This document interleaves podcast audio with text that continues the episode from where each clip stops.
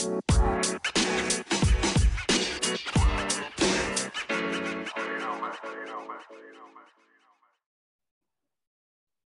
meeting is being recorded.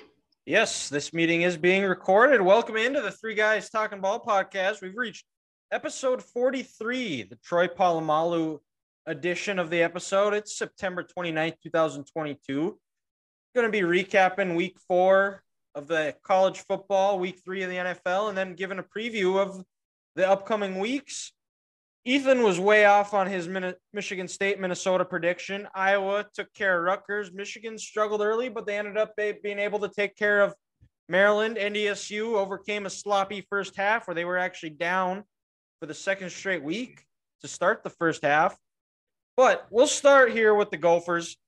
And Ethan, what were you thinking with your prediction that the fact that Michigan State was going to actually score 17 points? I know. I honestly, I thought I gave, I didn't give Minnesota's defense enough credit. I mean, I didn't know who I was watching. If you if you take out the jerseys, I, am pretty sure they're playing New Mexico State again. That, that's exactly what it looked like. Like Michigan State was awful. I mean, they made Iowa's offense look great. And that's saying something. but no, actually though, that that was probably like my favorite Gopher game ever. Like when has ever when ever has Minnesota gone onto the road of the Big Ten and actually just beat the living shit out of a team? And honestly, it wasn't even close. 34-7 doesn't even feel right. It feels like it should have been like 50 to nothing. Like that's just suffocating defense. Uh, they held them under 250 yards again. I think I don't think they've allowed over 250 yards all season eh, to any team this year, which is kind of crazy to think about. Um, offense was good, even without Crab. Wide receivers stepped up. Spann-Ford, tight end, got a lot more looks. They got him on a lot of crossers against uh, against linebackers. Huge mismatch. Dude, six seven, runs like a wide receiver, thoroughbred. So cool to see that. Which Mo I said they should great. do last week. Yes, yes, you did. Uh, Mo Ibrahim was good, wasn't great. Uh, 103 yards. That's all he needed. Had a touchdown, set the all-time school record for touchdowns. Uh, so congrats to Mo. You know, a little, little, little cheers for Mo there. Um, but uh, honestly, this defense is better than I ever thought. Like they are really freaking good. So they've only allowed three points before the fourth quarter all year. Haven't allowed a touchdown before the fourth quarter all year. Uh, the only points they've given up were to Western Illinois. It was a field goal in the, in the uh, I want to say the third quarter. So they have yet to even allow points in the first half through four games, and they have now gone 11 straight games under 280 yards given up. So dating all the way back to seven games last year, they were doing that. So they are humming. Who would have been that team that got to 280 yards? What, what was it a Big Ten opponent? Do we know? It was had it, to have been. Um, so whoever was, let's they played. They went. They went 10 and three last year, right? Nine and three, nine and three, nine and four. No, 10 and three bowl win. No, hold on, hold on. It was. Was it nine and four? State was it Bowling Green? A bad loss to Bowling Green. Yep, Iowa. Iowa and did they beat Illinois or did they lose? Iowa, they didn't have yards. Or were they lose to Illinois? I, feel like I think they, been... I think they went nine and three in the regular season because there's Iowa, Ohio State, and then what? Bowling Green. No, right? It, didn't they? Did they lose to Illinois? So maybe it was did. eight. Maybe was it eight and four and then a nine and four yeah. with a, a bowl win? Yeah. yeah, that sounds right. Yeah. yeah. Tanner yeah, Morgan count looks, back seven. What was that? But yeah, Tanner Morgan looks like the 2019 Tanner Morgan, which seems like, well, I guess that would have been it his been second freshman year at this point, where he, uh, because he's still playing because he was what a sophomore in 19. He would have been a redshirt sophomore. Yeah, I believe it would have been Maryland. Was the last time they allowed uh, more than two yards. Okay. Even when they lost to Illinois, they didn't have 280 yards. They had 265. And Maryland had, let's see here, they had nope, 268. So they didn't get even that. Maybe it's Nebraska then. It, or it could have been the game before that. It could have been Nebraska because Nebraska put up. They had 377. Yeah, because I was because the fun as last year when Minnesota played Nebraska, that's when I was in Austin and we were watching Texas play Oklahoma State. You know, my buddy Logan uh, was trying was following the Gopher game on his phone. In Nebraska, kept having turnovers um, or turnover on downs in the red zone. So that would make sense why they had 300 They just yeah. put it in the end zone that day. You know, and, and Grant, I told you I had a hot take coming into this regarding Big Ten West defenses. Yes, you did. I don't even I get the take. I think Minnesota has a better defense than Iowa right now. I, I know Iowa scores points. Don't get me wrong on that, but they're almost like a they're almost like either all or nothing, not nothing, but bend or break. They're very much they give up yards. Like they had 300 passing yards to Rutgers last week. Rutgers had 59 passing yards versus Temple, like two weeks before that. Well, and to your point, to, you know, to add to your point, Ethan, that that's what Iowa does. They Yeah. they let methodically go down the field 20 to 20. It's just you you kind of pound your head against that concrete wall because you're so sick of getting four yards, three yards, five yards, you know, getting a third and five that when you go for something big, these the Iowa secondary players are so fundamentally sound. They go, they make a play. But over the years, they give up, they just don't give up points. Um, yeah. no, Which is at a high level. holding go you go you're saying you go go what you're saying that's if you know if you want to bang on Iowa, the one thing is is they just they give up yards. They just they make teams kick field goals, or after the Mhm. eighth play of the drive, you're so upset because they make you earn every single yard. You have a, a silly play, and then before you know it, Iowa's def- defensive backs they become wide receivers, and these linebackers locking people down the field and you score a touchdown. And you forget about the 60 yard drive you were giving up because they just turned that 60 yard drive into six points. Mhm. and that's where i'm starting to kind of turn like the gophers last year even though they didn't give up all they didn't give up a lot of yards they didn't get turnovers either so they That's never big- really had short field this year they're starting to do that last two games five turnovers three versus michigan state like they only really i think they only had probably two or three drives in minnesota territory in the first place but both of them ended in turnovers so Well, like then- these, this defense is next step And to add on to your point with this Iowa defense over the years, since 2016, they've led the FBS in interceptions for those six seasons. Mm-hmm. And they turned Yeah. 33% of them into touchdowns, yeah which, you you know, and that's that changes games and that changes seasons. Yeah, because I mean, you give Minnesota a short field with Tanner Morgan and our O line and uh, Ibrahim, like you're gonna get six more than likely. Tanner's the highest graded quarterback in the country right now. Like that's insane. Well, and remember, like I told you last week when they played Colorado, Colorado's first play of the game, corner comes off, uh, slot blitz, sack fumble, ball on the 11 yard line. Mo runs it in the next play. Boom, 14 nothing. So this defense continues to turn the ball over. Then they're going to no one wants to mess with because you have an NFL style offensive line who's just putting people in body bags because they're all, you know, 6'4, 310, and they're moving people. You give them a short field with the RPO game that, um, you know, that which is the staple of this Gophers offense with is, is uh, what's his, is it? I want to get the coordinator's name right. What's his last name? Ciarrocca. Ciarrocca.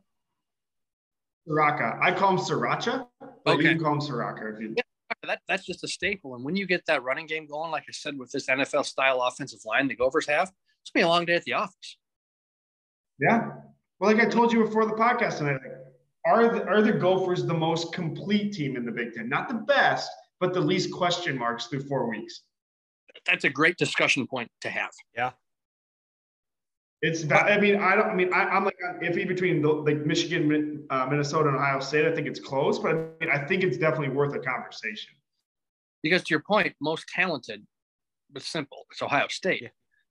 But 100. percent you look at the way all these teams play and how impressive Michigan's Michigan's running game has been, how fast Minnesota's defense is playing, and what Ohio State has getting better each week on the offensive end. It's a fun discussion to have. Well, and the biggest key too is is more Tanner Morgan looks like the 2019 Tanner Morgan, where he looks comfortable. He making getting the ball out quick. He's efficient. He's not making the mistakes that he that have plagued him in the 2020 2021 year. Yeah. And Mhm. if he continues to do that, there it's uh, th- we're gonna have a game in Indianapolis. Whoever comes out of the East at this point, this, this Minnesota Yeah. team, there there's a legit there's there's a legit like This is a legit conversation where they could yes That They're they, they could team. be they could be undefeated going into the going into the big into Indianapolis if they keep playing the way they do. Because who are the teams they play out of the East? Uh, Penn Penn State, State, Maryland, Rutgers. or not Maryland, Penn State, Rutgers, and uh, Michigan They've already State. they've already played Michigan State. Okay.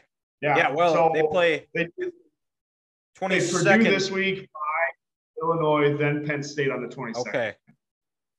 Okay, yeah. So that that could feature potentially an undefeated that 22nd could potentially feature a one loss Penn State and an undefeated Minnesota or both teams undefeated. Because the week before Penn State, State- goes to Michigan. Yep. And I The don't week after, they, yeah, then Penn they have State's got a State. gauntlet. Penn State has a gauntlet of a schedule. They've got Minnesota or Michigan, Minnesota, Ohio State. That's going to make or break their season for sure. I- I don't I don't care who you are. I don't care if Ohio State had that three game schedule of Minnesota, Michigan, and Ohio State back to back. Any college football team who can go two and one in that stretch is impressive because you're going to have some emotionally draining weeks. And this isn't the NFL. These kids don't know how to deal with emotions for three straight weeks like this. Kind of like when Auburn in 2017, when they played, when they, in the words of Gus Malzahn, beat the dog shit out of Georgia. Then they beat Alabama at home. Then when they played Georgia in Atlanta in the SEC title game, they just didn't have the juice. So that's a hell of a schedule. And I would not want to play that if I was anyone on Michigan on um on Penn State, especially their defensive linemen. They're gonna get the piss beat out of them because all three of those teams love to run the ball. Yeah. And we'll move over, Grant, to Iowa. They took care of Rutgers. It was 27 10. The over hit at 34, Oh, they overhit. 27 10. I total was 37. So, Grant, have uh, what, what what are you seeing out of this Iowa offense? I see they got t- two more defensive touchdowns. Mhm. What have you seen some improvement at all with the uh, Iowa offense? What did you like about Iowa this game? So what I liked was this. I think they found they found that they have a nice trio of running backs. Gavin Williams, Leshon Williams, and then Kaleb Johnson, you know, the freshman this upcoming year. And with those running backs, I think I, they figured they finally figured out the kind of blocking scheme they need to have to be successful running the ball. And that is your fullback in the game, power football, man on man, we're going to try to move you at the line of scrimmage. Because I've noticed this year and these last two years, going even back to the 2020 season, when Iowa tries to get in that zone, that zone scheme where you run an inside zone and outside zone and you have an area and not a man, that gives them trouble because um, teams will slant so much across the defensive line. And Iowa's offensive linemen, they're not properly chipping these guys you know, last week, three times their right tackle got beat because the defensive end crashed in front of him. When he took his hard step to the right, he didn't take his backside hands and at least hit his shoulder to slow him down. So it didn't give the right guard a shot to try to block this guy, and he blew the play up from there. So in Iowa, when they sit back and they get in this power game and they say, This is my guy, I have to block him and I have to move him, that's when this offense has had success. And then these last couple weeks, you've been able to run some play action game off that, get Petras outside of the pocket because when he's in the pocket, he's awful. He's his horrible feet. He's a statue. You know, you hate cutting the field in half, but that's what you got to do. Um, and then you're able to get your tight ends involved. So it was nice to see. I think the way they're going to have to run the ball to be successful this year, they found that blocking scheme. And then last week um, on the defensive line, the pass rush. Um, you know, just getting a Rutgers all day. Luke Van Ness had seven, um, seven QB pressures. Probably should have been called for a rough in the passer in today's world on that first interception because he fell on top of the quarterback. But I'm glad we're playing football in the Big Ten. We didn't flag these guys for him. Joe Evans, Joe Evans had a sack. The consistent pass rush, because that's what this defense needs, because they're going to sit back and they're going to play that zone. And like Ethan and I said earlier, they're going to let you get your yards, but they're not going to give up those chunk plays. And when they played Iowa State this year, they didn't have that pass rush. Those guys weren't able to get home. And then Iowa State was able to go on that 99 yard drive. So having three good running backs, having your offense go through them, a, a power running scheme, man on man scheme, and that pass rush um, to, to get home. And then again, anytime you can have two defensive touchdowns, we'll take it. So it, it was nice to see, you know, they made steps um, in that direction because it's go time. you know, Mich- Michigan this week, and then um, I'm not sure. Illinois, it's either Illinois or yeah, Purdue. Illinois. Because the Gophers play them right after Wisconsin, Yeah, Iowa, and then the Gophers get. and then I think they have a bye, and then they play Ohio State the 22nd. So it's it's, it's go time right now, and they need they need to figure they need they need they need to figure out what they do well, and they just they just they just need to do that. And then Tory Taylor, what can I say? When people wear that shirt and that stadium and they say I came came here to root for the punter, how can you not how can you not root for that guy? He's, he's putting on a show each week. Yeah, well, and we'll move over to uh, the Michigan game. Michigan played Maryland. They won 34 27. Michigan struggled early. They were behind going in.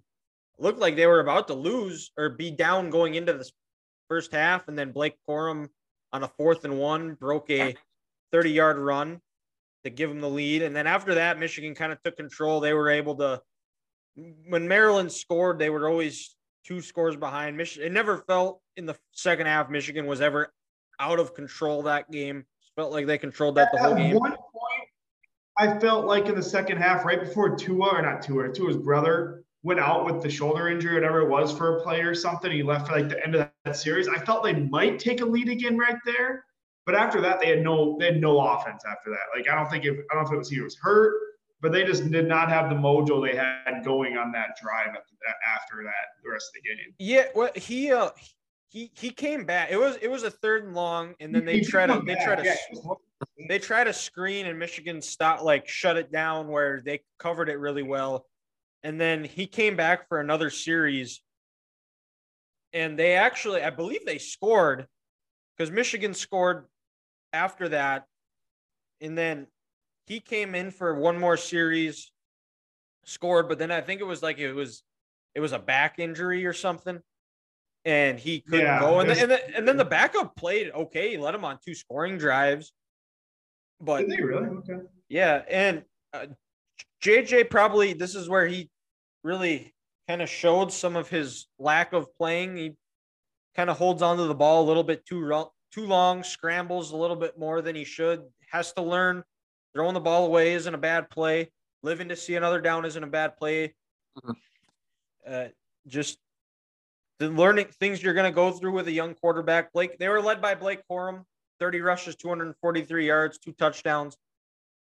I don't like him having 30 carries in a Maryland game, but they are very thin at running back. Donovan Edwards is still out. We'll see if he's back against Iowa, which we'll get into later on the show. But the other part too is, is the defense in the first half was not able to get pressure on Maryland at all, where Tag- Tagovailoa had all sorts of time to throw, and the score reflected that. And then in the second half, they made the right adjustments. They were able to get pressure on them. They were forced three turnovers, and it, they just got to keep improving on that pass rush. And it, it's that's not going to be what they had last year. It's just not when you have two first rounders. But Mhm. it, it's going to be a com- collective team effort if they can keep improving, which I think they have, because I think Maryland is a one of the most improved teams in the Big Ten this year. They look really good. Locksley Yeah, has they're those guys playing Yeah. playing well, and they they've got good receivers. I think they finally have built, been able to develop some depth in the trenches on that offensive and defensive lines, which also showed. I I upset alert is I think they're going to beat Michigan State this week. Would, is that an yeah, I don't think that that's or is where's that game at? Is it in? Is it in College Park? I uh, at this point does it matter? Mi- Mi- Well, Michigan don't State. it I, matters. If it's in, I would think Maryland would at least be a two and a half point favorite. So that game is in. Oh wow. Okay, this is not an upset. I apologize. Maryland is an eight and a half point favorite against Michigan at State home? in Well, yeah in College Park. And guys, well, like we've said this year, we we were all on the Michigan State overrated train, and um Tuck's coming. Tuck's coming. and um That well, sucks. Like like it showed last week, they they have no secondary, and they they they were lucky to win these games last year. They have no offense. So what what makes us think they're going to go into Maryland and certainly change that in a short week after after getting their ass kicked last week? I mean, as a Gopher fan, I would love to see Michigan State win just because that makes our win at Michigan State look that much better. But I just don't. I don't see it happening. I mean, they're not. They're not good. And Ethan, I'll I'll say this. You know, for for the Gophers' sake this year, I don't think you have to worry anymore about oh, we need to beat this team and make them look good. Do this, do this, do that. Just go out. Just keep beating the hell out of people. Because yeah. at some, yeah, I still don't trust the Bulls. I, I see what you're saying, but after a while, if you you keep beating teams 34 to 7, uh 49 to 0, 56 to 0, eventually, eventually people will listen to Joel. They'll be like, let's go football team. Like, yeah. they're, they're they're beating the hell out of people. And you know, it was very fun just like Kirk Herbstreit. Go, sorry. I'm I was gonna say like Iowa in 2015 after they beat Wisconsin in that first game and then on the road at Northwestern, you know, you get to seven and zero oh in the Big Ten, and it's like people people they'll respect you. They start to say, "Hey, this team's a playoff." And Dylan's point earlier, let's say we have a Minnesota, Ohio State, and Minnesota, Michigan matchup in Indy that first weekend of December. That's a college football quarterfinal game. Screw the Big Ten championship. That's a college football quarterfinal game. Yeah. Yep. I did enjoy Kirk Herbstreit talking about how good the Gophers looked on national television on ABC while the Badgers were getting the absolute shit stomped on by Ohio State. So that was, that was fun. And anytime Wisconsin gets absolutely obliterated, um, it, it is a win because let, let's not forget ourselves. People in Wisconsin only make $45,000 a year and they work at the local creamery. They're not that. and merch still sucks. He's still and, well, we'll, we'll, we'll, we're, we're getting a little bit off track here, but back back to Michigan. And this, mm-hmm. I'm not not hitting the panic button yet. There, there's no reason to. I like we said, Maryland's a much improved team. And last year, Michigan struggled in their Big Ten opener against Rutgers, and they ended up okay as well. So maybe a little bit looking ahead to next week against, or well, now this week against Iowa, but We'll move over. NDSU overcame a sloppy first half. They were down 17 to 10. They had three first half turnovers.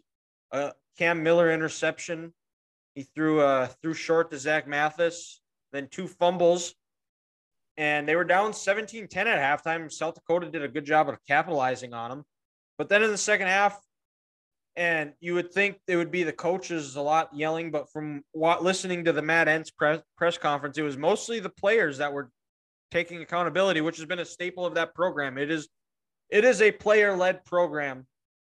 And it showed where NDSU has said enough was enough. We're gonna stop letting these guys hang around. We're gonna go, we're gonna go play Bison football for the next 30 minutes. And they ended up shutting them out in the second half. They win 34-17. I think they might have found a kicker. I it's hard to say. Griffin Crosa went two for two on his field goal attempts. So that's a good positive there. And Hunter Luepke, continues his Walter Payton Award campaign.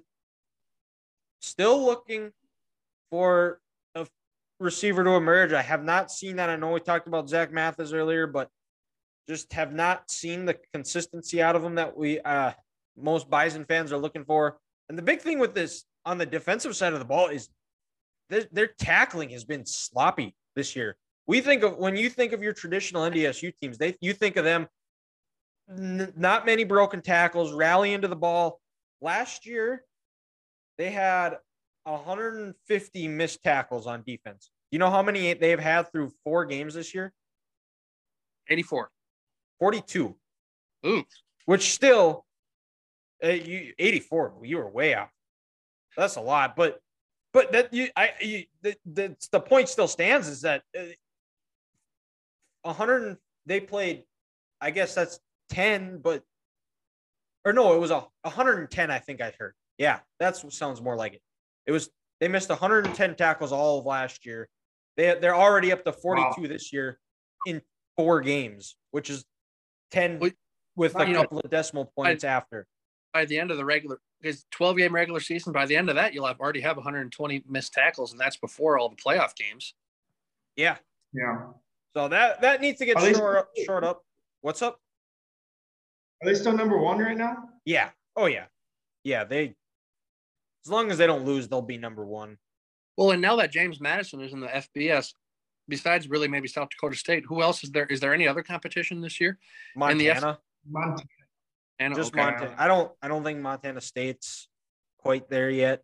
They graduated too much. They yeah, they graduated a decent amount. Quarterback's legit, but yeah, it's it, it, it's at this point a three horse race.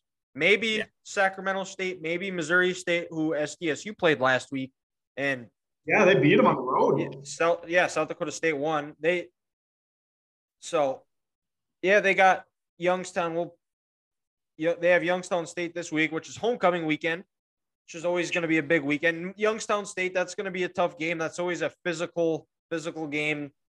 I they've lost. I know they've lost to Kentucky. They they're much improved. I think their coach has them headed in the right direction, but there's still a lot to work on. I'm expecting the Bison to win, but we'll move over. Recap week three in the NFL. Vikings Lions. The line took about the Vikings about three and a half quarters to wake up and but they woke up at the right time. They put the Lions into hibernation and got a win. Kirk Cousins, KJ Osborne. Vikings are two and one. Ethan, how how how are you feeling about the Vikings? How'd you feel about that game? Were, you, Um, were there some tense moments there? There were. Um, I'm not like I was high on the Vikings before the year, and like that's it's great they're two and one, but I think that first game versus Green Bay really set unrealistic expectations. Like that that defense looked unbelievable, but I think it's much more Rodgers had no one to throw to. I don't think it was so much our defense was that great. We obviously had a lot of issues. Jared Goff just absolutely ripped us with pretty much no wide receivers outside of St. Brown. But I think PA said it best is that game just set way too high expectations, and now we got to just kind of bring it back down. Like, great, that's the Lions are much better. I think that's very evident that they are a lot better than what they were. But at the same time, go ahead, Grant. Well, and I was just going to say the the Lions are better, Ethan. And I had a stat about the Vikings defense this year, kind of al- almost like Iowa in a way. They're 30th in yards per game, but they're 10th in points. Yeah, Um, but over the course of the, a year in the NFL season, if you are in the bottom half of yards per game, you're not going to get far as a team because it's no. it's going to catch up to you. Teams aren't going to miss a 56 yard field goal. Um, you know, two. And then also, you know, teams aren't going to have a guy like Mike Hughes just get, you know, burnt toast with a miscommunication and KJ is going to go into that end zone wide open. Well, like, and that kick, that that play should never happen. Honestly, like Campbell never should have kicked that 54-yard field goal. Either you go for it like you have all game, or, Yep. or you punt it. Like they go like the length of the field in a minute 15. No one timeout. Like it's it's not very realistic. Like he definitely blew that game for him and pretty much handed it to the Vikings, which didn't understand because he went for fourth down the whole game. He didn't trust his kicker, so why did he go to him in the biggest moment of the game? I don't get it. But yeah, it, I mean that's part of a still still a second year head coach, still figuring things out. I think he wanted to, which is probably something. And he he talked about in his press conference how he's still kicking himself in the ass for doing it. But I think he wanted to give his kicker a shot to let him know that he still believed in him. But I think that's something you learn as a head coach that you're just go with your gut, punt the ball or go for it. Probably punt it, make them go the whole field because the Detroit their defense played well for most of the game, and then they just had the Lions went full Lions and Mhm. Kirk Cousins, Yeah. eleven o'clock shows up and looks like Tom Brady. Well, and I think this opened Kirk's eyes a little bit too. Like he actually started moving the ball around at, in the fourth quarter, especially. Like he Yeah. always looks, at JJ, JJ. Like he realized he still has Thielen. He still has one of the best slot receivers in the NFL, and uh, Osborne. He has he has Irv Smith, who's starting to come on pretty good the last two games. So like he has these other weapons. You got you finally got Dalvin involved and actually like made it an effort to make him involved. Like so, like he has pieces around him. It's he's just got to u- utilize them better. I think is what he needs to do. Well, yeah. Well, and I'm looking here. Maybe. Yeah, they're rushing. They they they average five yards a rush. If you can average five yards a rush, Yeah, he had 96 yards. Yeah, 5 You're gonna yards a rush, you're going to win a lot of games. Yep. Yeah. Detroit's not a good rushing team, defensive wise. Good offensive wise, they might have the best O line in the in the league. That low Oh. key O line is is slept on there in Detroit, but you know they've built it over these last couple of years, and for the most part, Jared's been pretty clean all year. So that you know, plus, Oh, um, police you know, going We're by fine. Ethan's again. We're fine. We're fine. Was that ambulance or was it police? Ambulance today. So Oh. if someone's just being just someone's just being a wuss, it's fine. well, and you know, Ethan lives by hospital there, so you're gonna you're gonna get that noise. Ah, But also, uh, I mean, the, you can. You, I'll, I'll, I'll hate on the Vikings defense. I don't think they're the greatest yet, but at the same time, the last two lines they went against are arguably two of the best of the top five in the league. So like, it's not like they're going against slouches or anything either. hmm well, and they were without Harrison Smith. Josh Metellus played well. He dropped an interception and then he got it back to end the game. Yeah, Jesus Had wanted 11 to get that pick a second. Well, but then also to your, to your point, guys, I think we got to remember this in today's NFL, September is the preseason. Um, this team, they're still figuring out what they do well and what they don't do well. And I, I don't think we're really going to find out much about these NFL teams until about week six or week seven, because Yeah. the Vikings did not play any starters in, in the the preseason. They're just kind of feeling this out right now. Um, so I think Yeah. that's you know this coach defensive coaching staff is still figuring out what coverages they play well, what coverages they don't play well, and how can they get pressure on the quarterback. But I think you need to look at it like this. Thank God for Eric Kendricks because he he made some plays in that fourth quarter. Um, and you know you Yeah. need you need you need you need a middle linebacker like that to uh to have a good defense in this league. Yeah, for sure. But And- can we, like, who would have thought one of the biggest games going into week four of this year would have been Jacksonville at Philadelphia this week, though?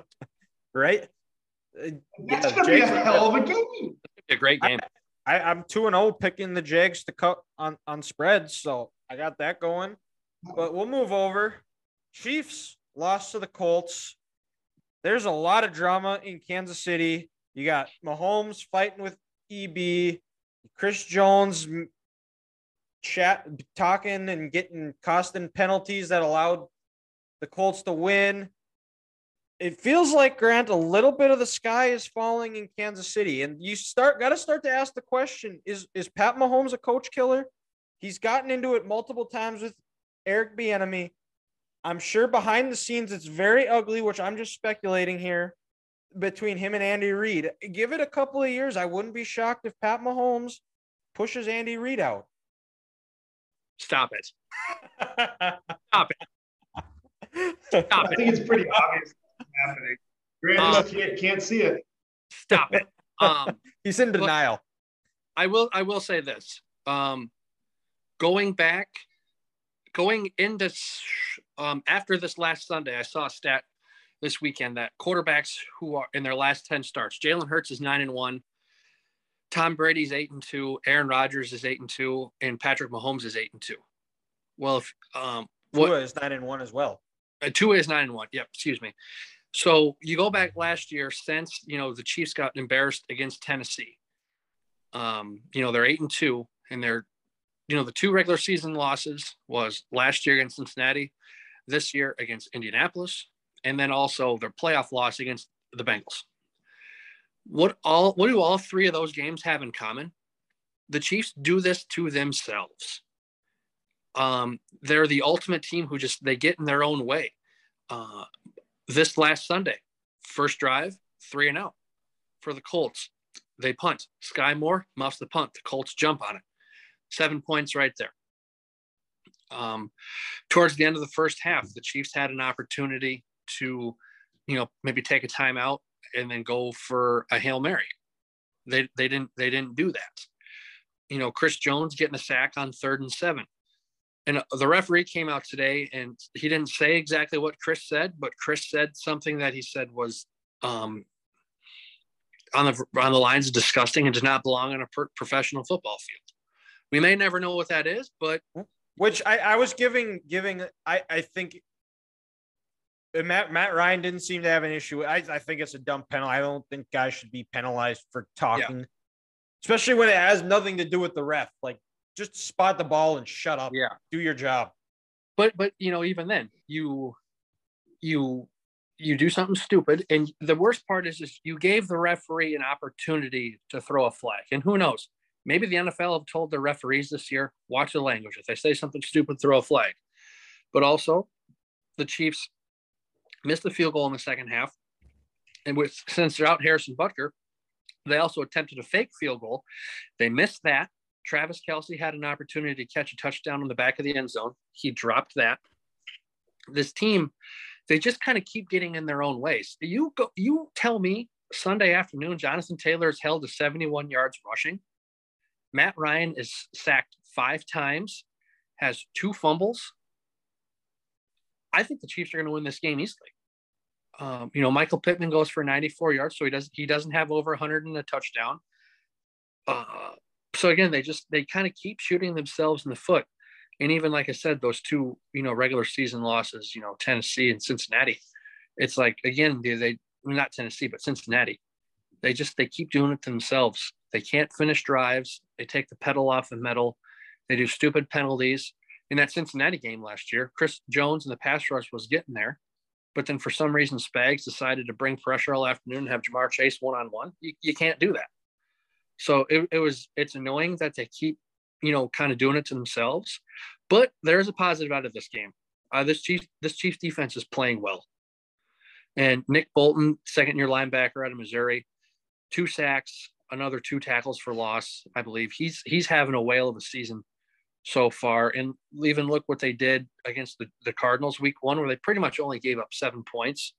I like the trend that this defense is going. And if they can keep doing, getting better each week, week in and week out, you know, Frank Clark had a sack last week. Karlaftis had some more pressure.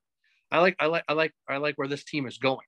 Um, need to figure out the running game, and they need to figure. They just need to score in the red zone, uh, and and you know that'll come. But um, stop being stupid. Stop, stop muffing punts. Stop missing kicks.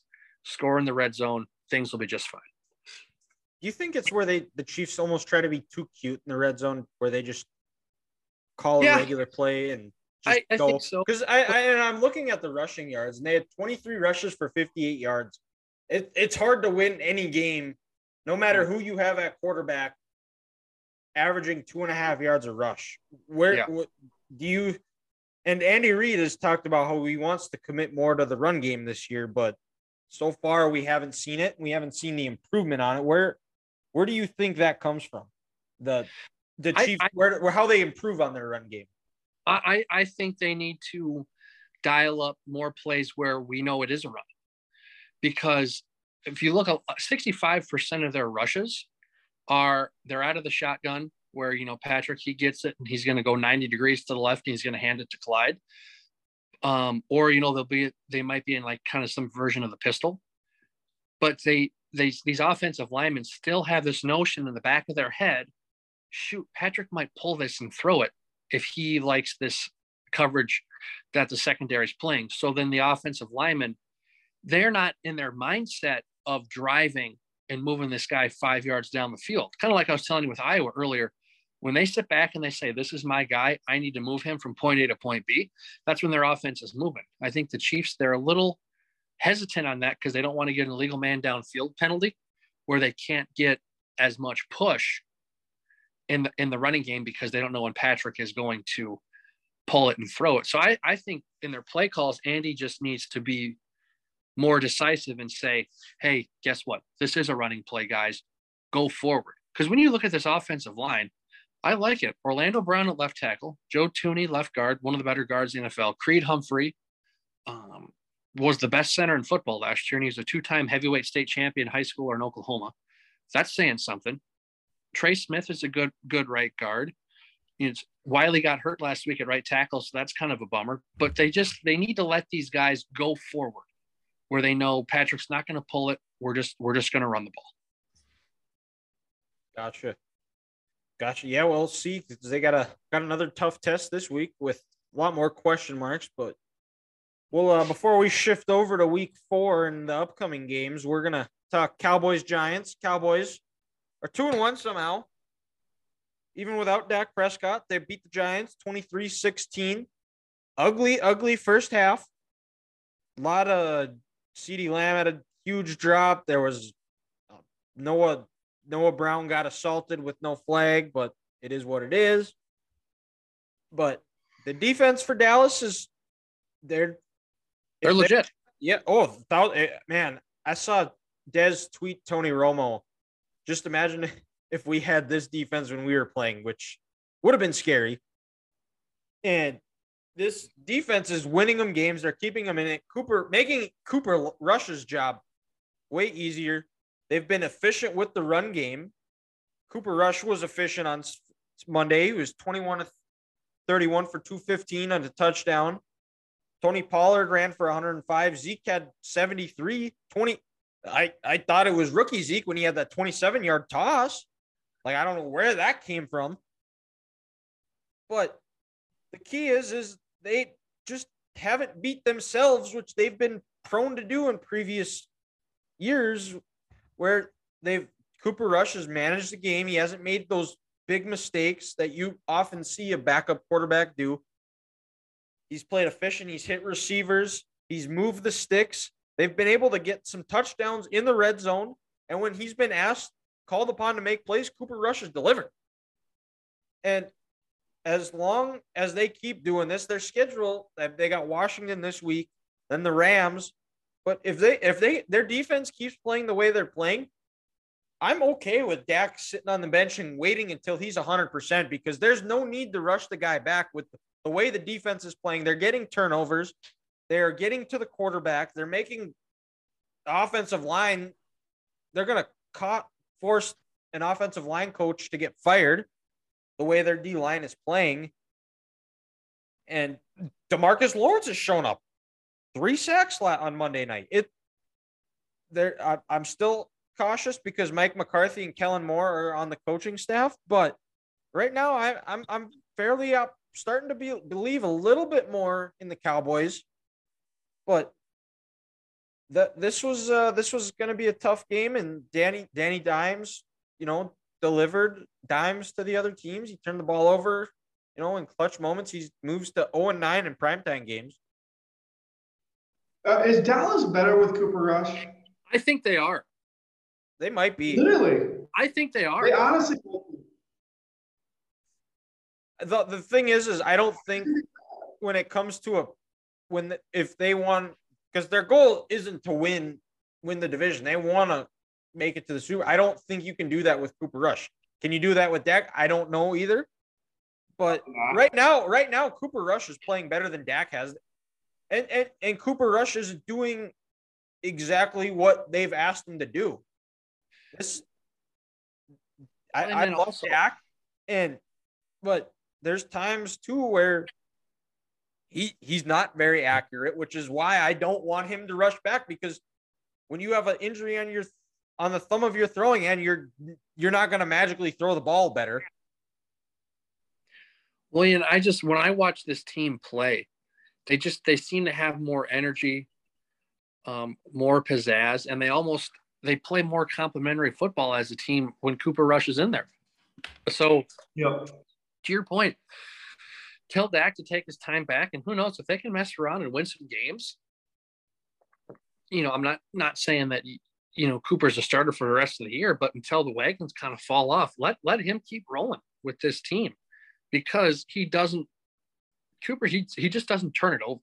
He's never going to put his defense in a bad spot. He understands the incompletion's okay, and every kick, every drive should end with a kick, extra point, field goal, or a punt and you you win a lot of game you win a lot of games like that. Yeah. So we'll uh I guess yeah, we'll move over to previewing week four in the NFL. Well, I guess we'll stick with the Cowboys. They play the Commanders, 11 o'clock Mountain Time on Fox. That is Cow Dallas is a three-point favorite traveling out to DC. I I expect Dallas, they should this game sets up nicely for them. I expect them to be able to run the ball on a awful Washington defense. Mm-hmm. And if they can get stay in Carson Wentz's face, you know he's going to make make a mistake and turn the ball over. So I I like this matchup. I I there's no reason why Dallas shouldn't win this game. Well, then also, you know, the last week, the Eagles have nine sacks on Carson Wentz. Dallas's pass rush is better than Philadelphia's pass rush. I'm not saying Dallas is going to get 10 sacks, but they should be in Carson's face all day. They should be making him uncomfortable. And like you said just two seconds ago, Carson's going to throw it to the other team. Something something bad's going to happen. He's going to set Dallas up with a short field. Um, so I, I I feel comfortable with Dallas winning this game by I'd say at least 10 points. Just just because I don't trust Washington and I don't trust Carson to not totally mess this thing up. How Yeah. is Washington's defense such trash with all the freaking draft picks they've taken on that defensive line? They're just not as not as good as they they haven't They just- developed them. Well, and is Chase Chase Young still out, correct? I believe so. Yeah. So that he's kind of the key yeah. cog to that defense. Yeah. Chase Young. Isn't, didn't Jonathan Allen get nicked up in day two? I believe so. Yeah. Well, it and Jonathan Allen hasn't been as good as what we thought he was going to be. Either. No, he hasn't. And even you know Daron Payne, he hasn't been the player that that everyone thought he was going to be because after all these first round picks, you know, you're thinking Washington, they're building this team right. Well, they're trying, but they're just They're they're missing. not playing Yeah. They're- they're not playing as well as Dallas's defensive line has been. And you know, nice to see, you know, Dylan, like you said, Demarcus Lawrence have a day on Monday night because that was my biggest criticism on Dallas this year. Is when is Demarcus going to play like the contract he's given? And so far this year, he seems hungry. He probably Jerry probably had an uncomfortable conversation with him and said, "Hey, if you don't, you know, put your head on straight, you're not going to be on this team next year." Um, Yeah. So as long as this pass rush keeps going the way they're doing, and Dallas can keep people in front of them, and Trevon Diggs is not jumping on balls, good things will happen. Like I said, I, I think they should win Sunday by ten points. Yeah, well, and it looks like so. I'm looking here on NBC Sports Washington. Says that he he's actually Chase Young is actually on IR, so he's not even eligible to return until week that- five. Week? Five. So so next week he'll be back. It sounds Okay. like so. We'll we'll move over. I guess we'll just actually go go across the pond because that's who the Vi- Vikings play the Saints over in London. That's a 7:30 Mountain Time kickoff on NFL Network. Vikings two and a half point favorites, and they are Ethan. I, I'm guessing you're a little bit nervous because this is the first time the Vikings are playing in London without the without the Queen alive. So R.I.P. Queen Elizabeth. Are, you- are is that something you're nervous about? Is Well, okay, hold hold Uh, on. No, I that think was that was hold, that was ridiculous because this is the first time any NFL game's going on without the Queen. It's just you made you made a you made a horrible joke there. You, uh, uh, come on now. that- no, that's, it was not a horrible joke. It, it it's a real thing. well, yeah, but you could you could have said fine. it for the Saints When too, was the last time? I don't I don't know the last remember the last time the Saints played. I remember the last time the Vikings played there. It was when I was a freshman in college. They played the Steelers in London. They played they played the Browns there in 2017. If you don't, I Saints did? say it was before that. oh no, the Vikings did. The Vikings. Oh, the Browns. Vikings. Yeah. So yeah, exactly. They're two and zero. The Vikings are undefeated while Queen Elizabeth was alive. This is the first time they're going over to London and she hasn't been alive. You can say that about any NFL team. Nuh-uh. There's team, been teams that have lost in London since since the uh when the Since Queen was alive. The Browns have, Yeah. the Steelers have, the Jaguars we all know have. Bears, I believe. This this, this is Grant, ridiculous. just have some respect for the royal family. Jeez, unbelievable. I don't care about this isn't your team. This isn't your team. Let's let Ethan talk, okay? Ethan, Ethan, the floor is yours. I'm sorry. No, sorry she was for. the only reason we didn't win by more in those games. She was the reason we were holding us back. So she was paying the officials. It's pretty obvious to keep the Steelers and Browns in the game. So we should win by 20 plus on Sunday. Okay, so you're saying without the queen, me talking out the. Vikings- I- it gets the Vikings are going to win by 20 on Sunday, I right? mean, I, Or- I think the defense is good. Um, our, our secondary kind of sucks. So I mean, Chris Olave might go for 150, but um, that's if Jameis Winston's ribs make it across the pond with him. Who knows? They're so cracked right now. I don't know what Yeah. the hell. There's his back. Did, did I hear a rumor Andy Dalton might be playing?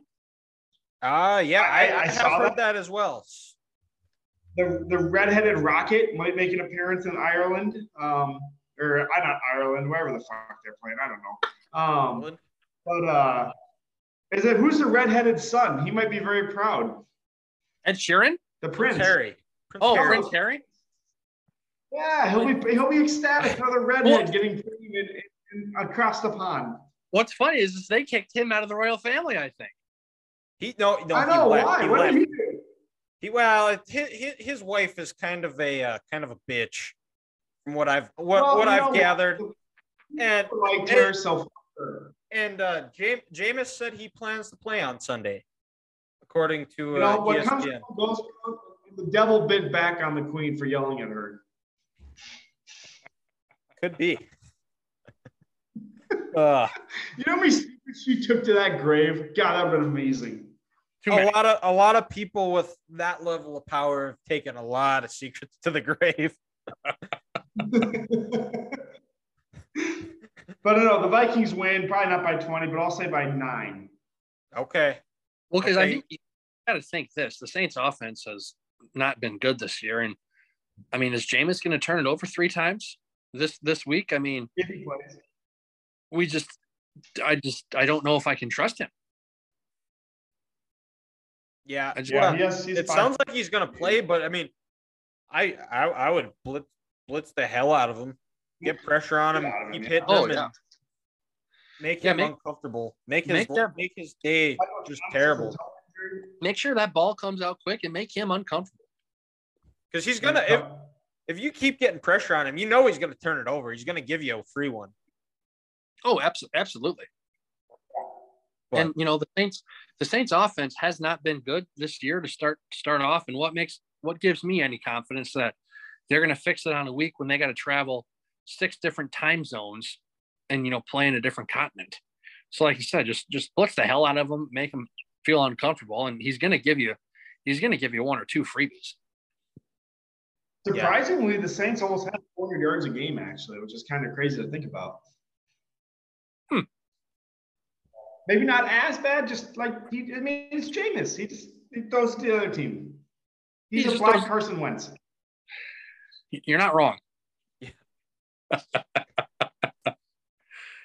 Jameis Jameis is as much as we dog on he the guy is intentionally and unintentionally funny though.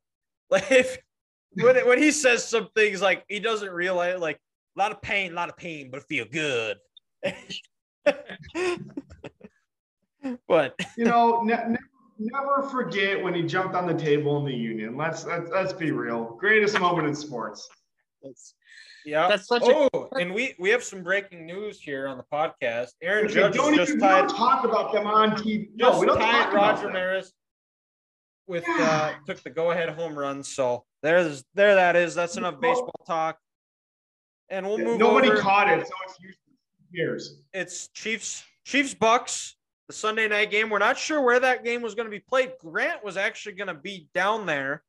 I'm surprised. It's I thought gonna he was going to go try to go surf in a surf in a hurricane just to say he's done it because Florida man Grant.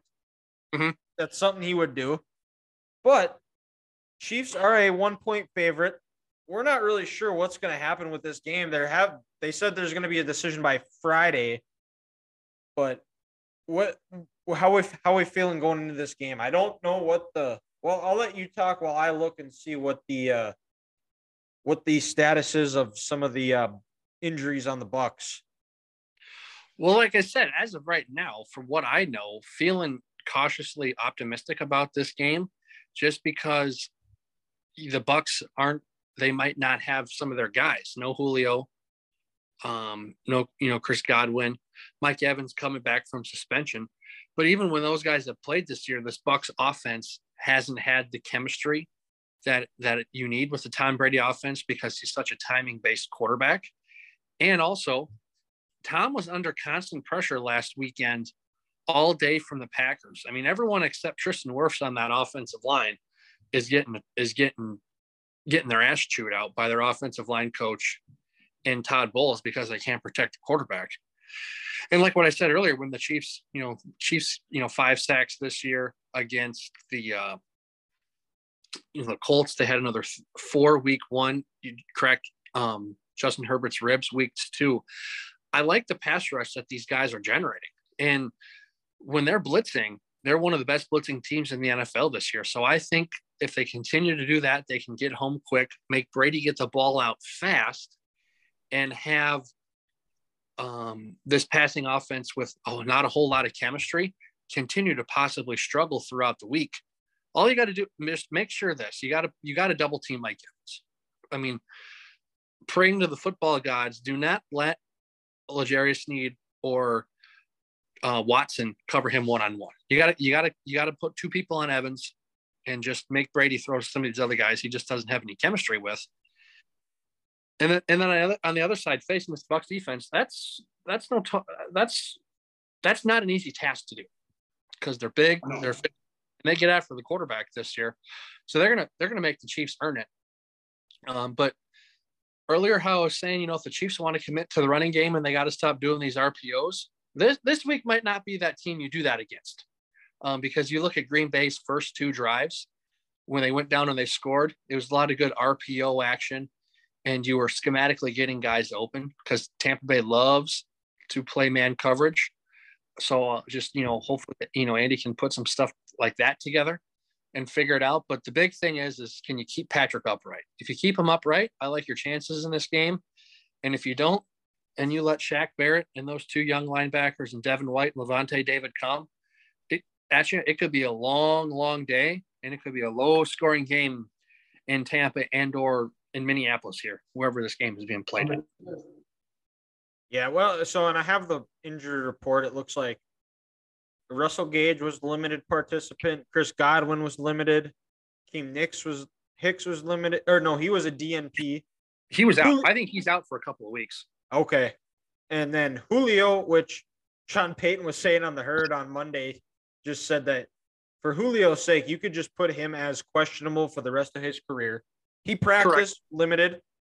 And then Donovan Smith was also a limited participation participant. So there we'll see. It's only it's the first day back of the week. So maybe that trends in the right in the right way for Tampa, which makes this game much better and a really good Sunday night game. We'll see.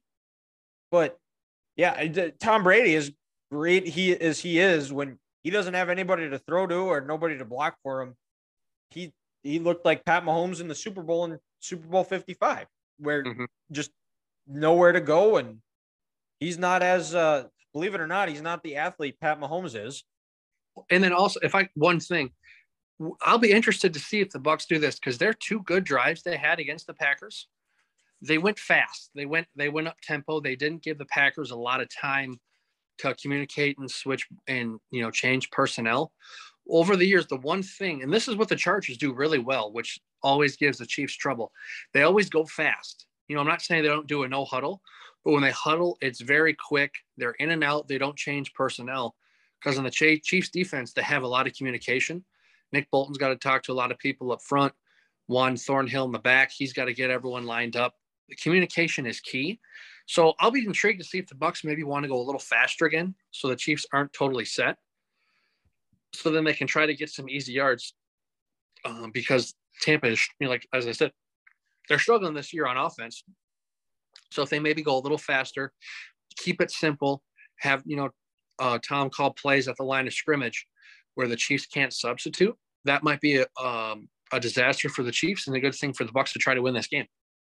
Yeah, it'll be definitely a it'll be a fun game to watch. Anytime Mahomes and Mahomes and Brady play each other, you know it's going to be a battle and a classic. So we'll see what happens. Hopefully, everybody down in Florida stays safe. I know Grant, you were you're very disappointed you weren't able to go to this game, but mm-hmm. that was uh, that would have been a fun one to watch in person for sure. But safety never first. say right? never. He might be able to go up here. Yeah, exactly. And like I like I told like I told Caleb and, and Courtney down there, as you know, you're sad you can't go to the game. The health and well being of them and their kids and everyone else down in Florida matters a lot more. Like I said, there's going to be more football games you know, the NCAA Frozen Four this year is in Tampa. Uh, we've talked about, maybe, you know, maybe going down to see that. You know, some good college hockey action. Um, it, it's it's cold Minnesota, believe it or not, guys. November November to April, it's cold. So you can always get on a plane ticket, go down and hang out with those guys and go to a lightning game and enjoy the downtown Tampa River walk whenever uh, you know there's not under six feet of water. So better uh, better safe than sorry. So we can, you know, meet up and do something again.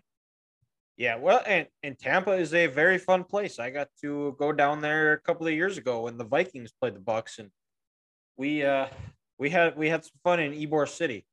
Mhm. And we'll move over back over to college. Week five preview. We'll start. Purdue takes on Minnesota. That is game is at Williams or T- Huntington, Huntington. Huntington Huntington Bank Stadium. We're playing me, in the we're playing in the basketball arena, Ethan. yeah. Yes. and uh, that's, that game kicks off at 10 a.m. on ESPN two. Minnesota's a 12 and a half point favorite. Ethan, how are we feeling about Purdue? I I know Purdue's offense probably scares you a little bit, but I think Purdue's defense isn't very good, and Minnesota should be able to Um, keep the ball keep going in a positive Yeah. trajectory. So, oh wait, how wh- wait, how I you feeling about Charlie- the Boilermakers? I think the Charlie Jones Revenge Tour uh, comes to a pretty screeching halt this game. Uh, I don't think he's going to have his normal uh, 200 some freaking receiving yards. It seems like a game since going to Purdue from Iowa. Um, but uh, I think the Gophers roll. I, I'm trying to say here, their deep run defense is solid. Purdue's like they're decent. It's like three to three and a half yards a carry they give up, so like pretty good. But also, I mean, I don't think they've really played a team outside of Penn State that can consistently run the football. So uh, I don't think they've been super tested yet. But and even then, Penn State's running game was it is it wasn't what it is now. Yeah, Uh, they were def- first game of the year. They got close to the same running game they have currently. Um, so I think that I think we'll be able to run the ball. Opens up the play action. I mean, that's what Tanner th- like really thrives off of. Uh, the RPO, hit the deep shots, hit the second window slants. Um, but uh, I say Gophers win 40 to 14. I'll give up two scores this game. Oh, Okay. that's a homecoming blowout. and oh, it, it is homecoming at the bank, huh? They give up their first touchdown in the first half this year. Okay, All good things must come to an end. okay. Yeah. and we'll move over. Yeah. We, we we have a little bit of a rivalry. You can see a little bit of the tension between Grant and I this week. Iowa plays Michigan, big noon kickoff game of the year, of the week. Clemson fan. What are you talking about? Yeah, well, I'm, I'm getting into this here. Chill out. And and Grant is already rattled. He's already shook. Michigan's going to go into Kinnick, and I understand that Kinnick is where top five teams go to die. Michigan's coach Harbaugh knows about this. He was a player in 1985 when it was one versus two, and Iowa came out ahead. They kicked the game-winning field goal. But Grant is so scared of Michigan right now. He doesn't even want to wear his team team colors with pride. He's got a Clemson. Are you kidding me, Grant? Are you that worried about Michigan?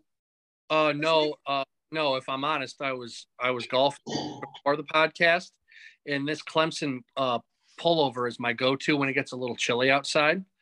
And then I uh, got home from golf, put a pizza in the oven, and left the Clemson polo on. so that's Oh, what's here. That's that's the story you're sticking to. But That's just to. I know I, I I I give Grant a little bit of a uh, hard time here, but I, I I know just as well as anybody how tough of a game this is going to be. This is going to be the best team Michigan's going to face this far, thus far. I'm not worried if Michigan just can see JJ. This is going to be the best defense JJ McCarthy has faced. Just needs to avoid the turnover because Iowa, they're not gonna. I wouldn't be surprised if Iowa doesn't try to pressure him early. I feel like because where Maryland had successes when they weren't blitzing McCarthy, where they were sitting back in zone coverage and make try trying to force him bait him into some into a bad throw.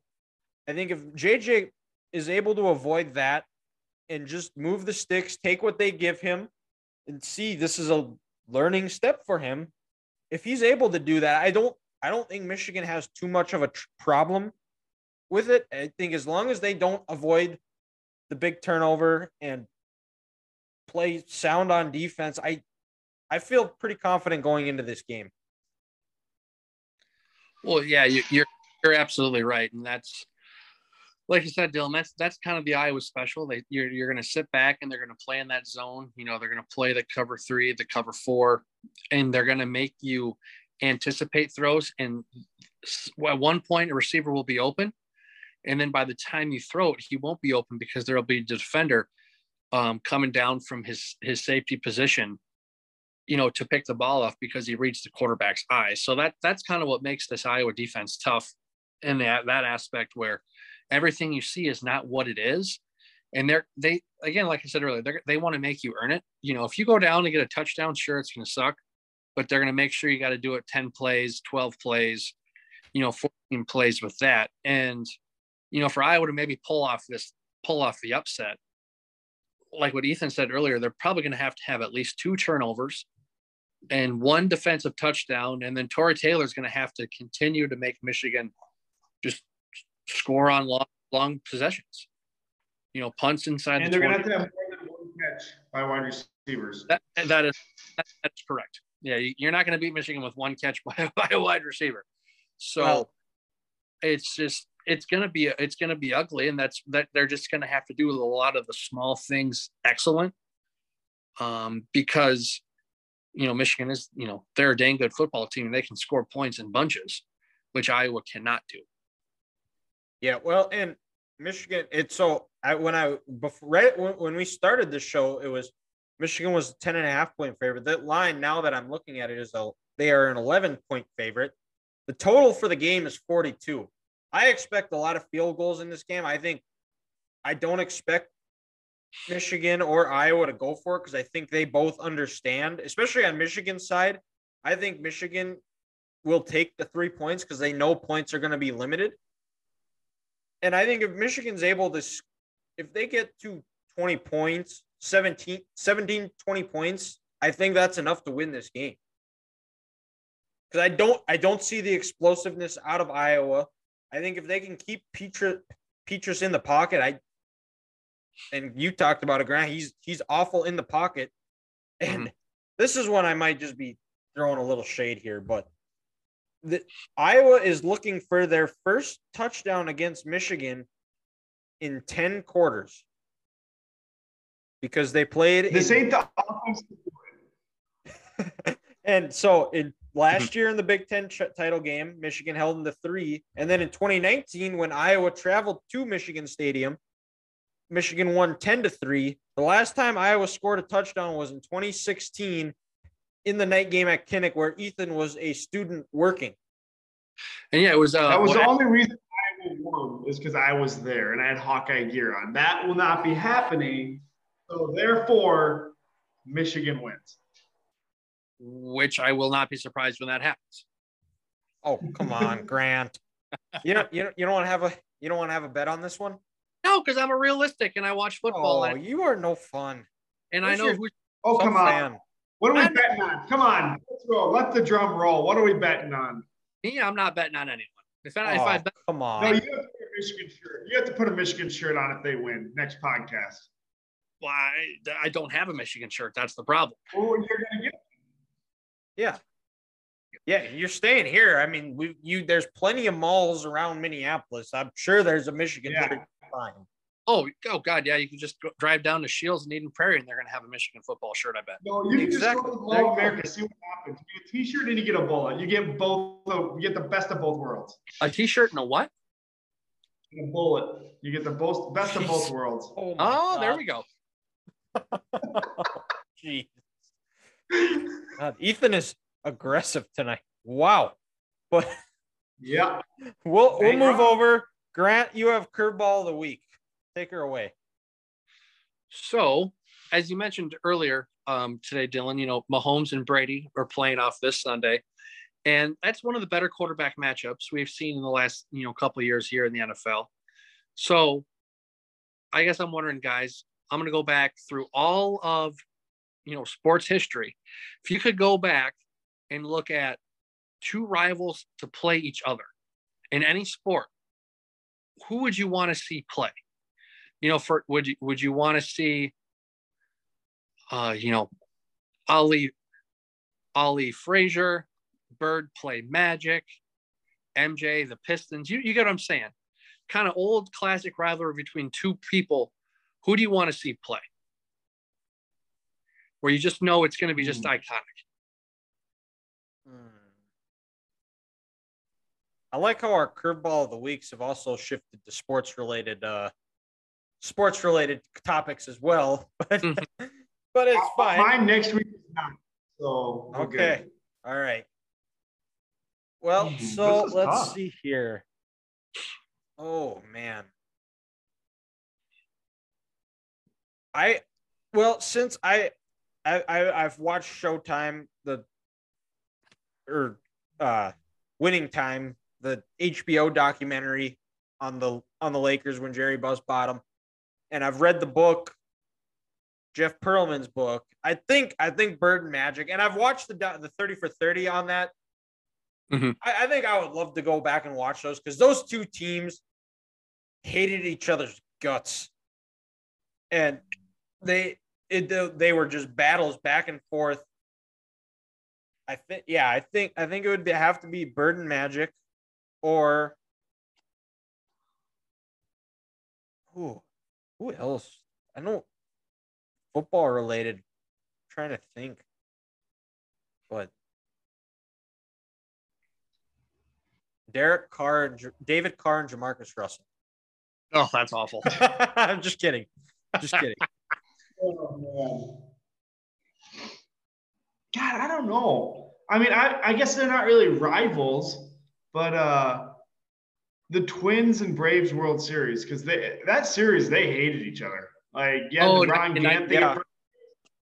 He One of was the best World obviously Series of out. all time. I don't know why this is even being discussed anymore, but uh, I think that would be an amazing, amazing thing to go back and just get to see. You got Puckett up against the Plexi, the walk-off homer to win it. I mean, you have all kinds of stuff in that series. That'd be pretty freaking awesome. Yeah, I that uh, that would be one that I want to want to go back in time and watch. That's that that is well, it, it's I it's easily one of the best World Series of all time. And I- my yeah. dad is my dad isn't a huge baseball guy, but you bring up that series, that the, you- you'll get him to talk about baseball because every every time, every, Yeah. like on the anniversary of Game No. Seven, as I send him that, and he'll always respond in all caps, "Best World Series ever." Mhm. Yeah, it's incredible. You know for for me this it's it's a little different here because i'm not going to say i'm a fan by this sport by any means but if you were to go over to like you know wimbledon or see the french open and see rafael nadal and roger federer face off against each other um, just going back and forth for like you know five cents for a major title that would be just kind of so cool to see and see how passionate those european fans are you know, for tennis when both of them have over 20 Grand Slam titles, just to see those guys go back and forth and see how hard it is to hit, hit a tennis ball when someone's serving it at 110 miles an hour. uh, I, I don't think that's given enough credit for how impressive that sport is. So just to see those two 20 time champions go back and forth, that'd be kind of fun to see in a sport that I'm, you know, not a fan of by any means. Yeah, Even like a Sampras and Agassi battle. Like Yeah. back in like the 90s. yeah. It's sick. 90. or another one too would be Elme Elway Marino. I think that would be a Yeah. good one to watch. I know there wasn't a lot of high stakes of those in those games, but they were in the same draft class. I don't know how often they played in the playoffs or even if they played in the playoffs at all, but I mean those are two of the best quarterbacks of all time. Well, also, guys, uh, uh, one rivalry we're forgetting about was the early '90s San Francisco Dallas Cowboys. Yes. All those, all those NFC title games, the Hall of Famers on each roster, the coaches, the players. Um, yeah, you know the catch, but especially you know in the '90s there, how one player swung things for two years when Deion went to San Francisco in '94 and then he left to go to Dallas in '95. Um, how that was essentially the Super Bowl seeing those two teams go at it would be would be really fun to see too. Yeah, for sure. I think that's all uh, all we got this week. So we'll talk to you next week. Thank you guys for listening. Welcome back. Fun weekend of games ahead, and we will find out on Saturday who will have the bragging rights for the next episode, Grant or myself. Check us out on all of our social media platforms where we will be posting other content. Check out the Three Guys Talking Ball Facebook page. Follow us on Twitter, Instagram, and TikTok at 3GTB Podcast, where we will also be posting short clips of the show and other content. You can also check out our Three Guys Talking About YouTube page where we will be posting the full podcast if you want to see the video version. That wraps up this week's episode of the Three Guys Talking Ball podcast. Thank you for listening, and we'll see you next time.